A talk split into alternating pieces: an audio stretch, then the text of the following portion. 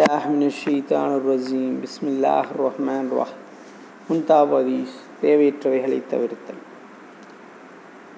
ஹதீஸ் எண் முப்பத்தி நான்கு உங்களில் யார் இருமுகம் உடையவனாக இருப்பானோ நயவஞ்சகனை போன்று பலதரப்பட்ட மனிதர்களிடம் பலவிதமாக பேசுகின்றவன் கியாமத்து நாளன்று அவனது வாயில் தீயினாலான இரண்டு நாவுகள் இருக்கும் என்று ரசூலுல்லாஹி ஸல்லல்லாஹு அலைஹி வஸல்லம் அவர்கள் கூறியதாக ஹஜ்ரத் அம்மார் ரலியல்லாஹு அவர்கள் அறிவிக்கிறார்கள். நூல் அபுதாவூத்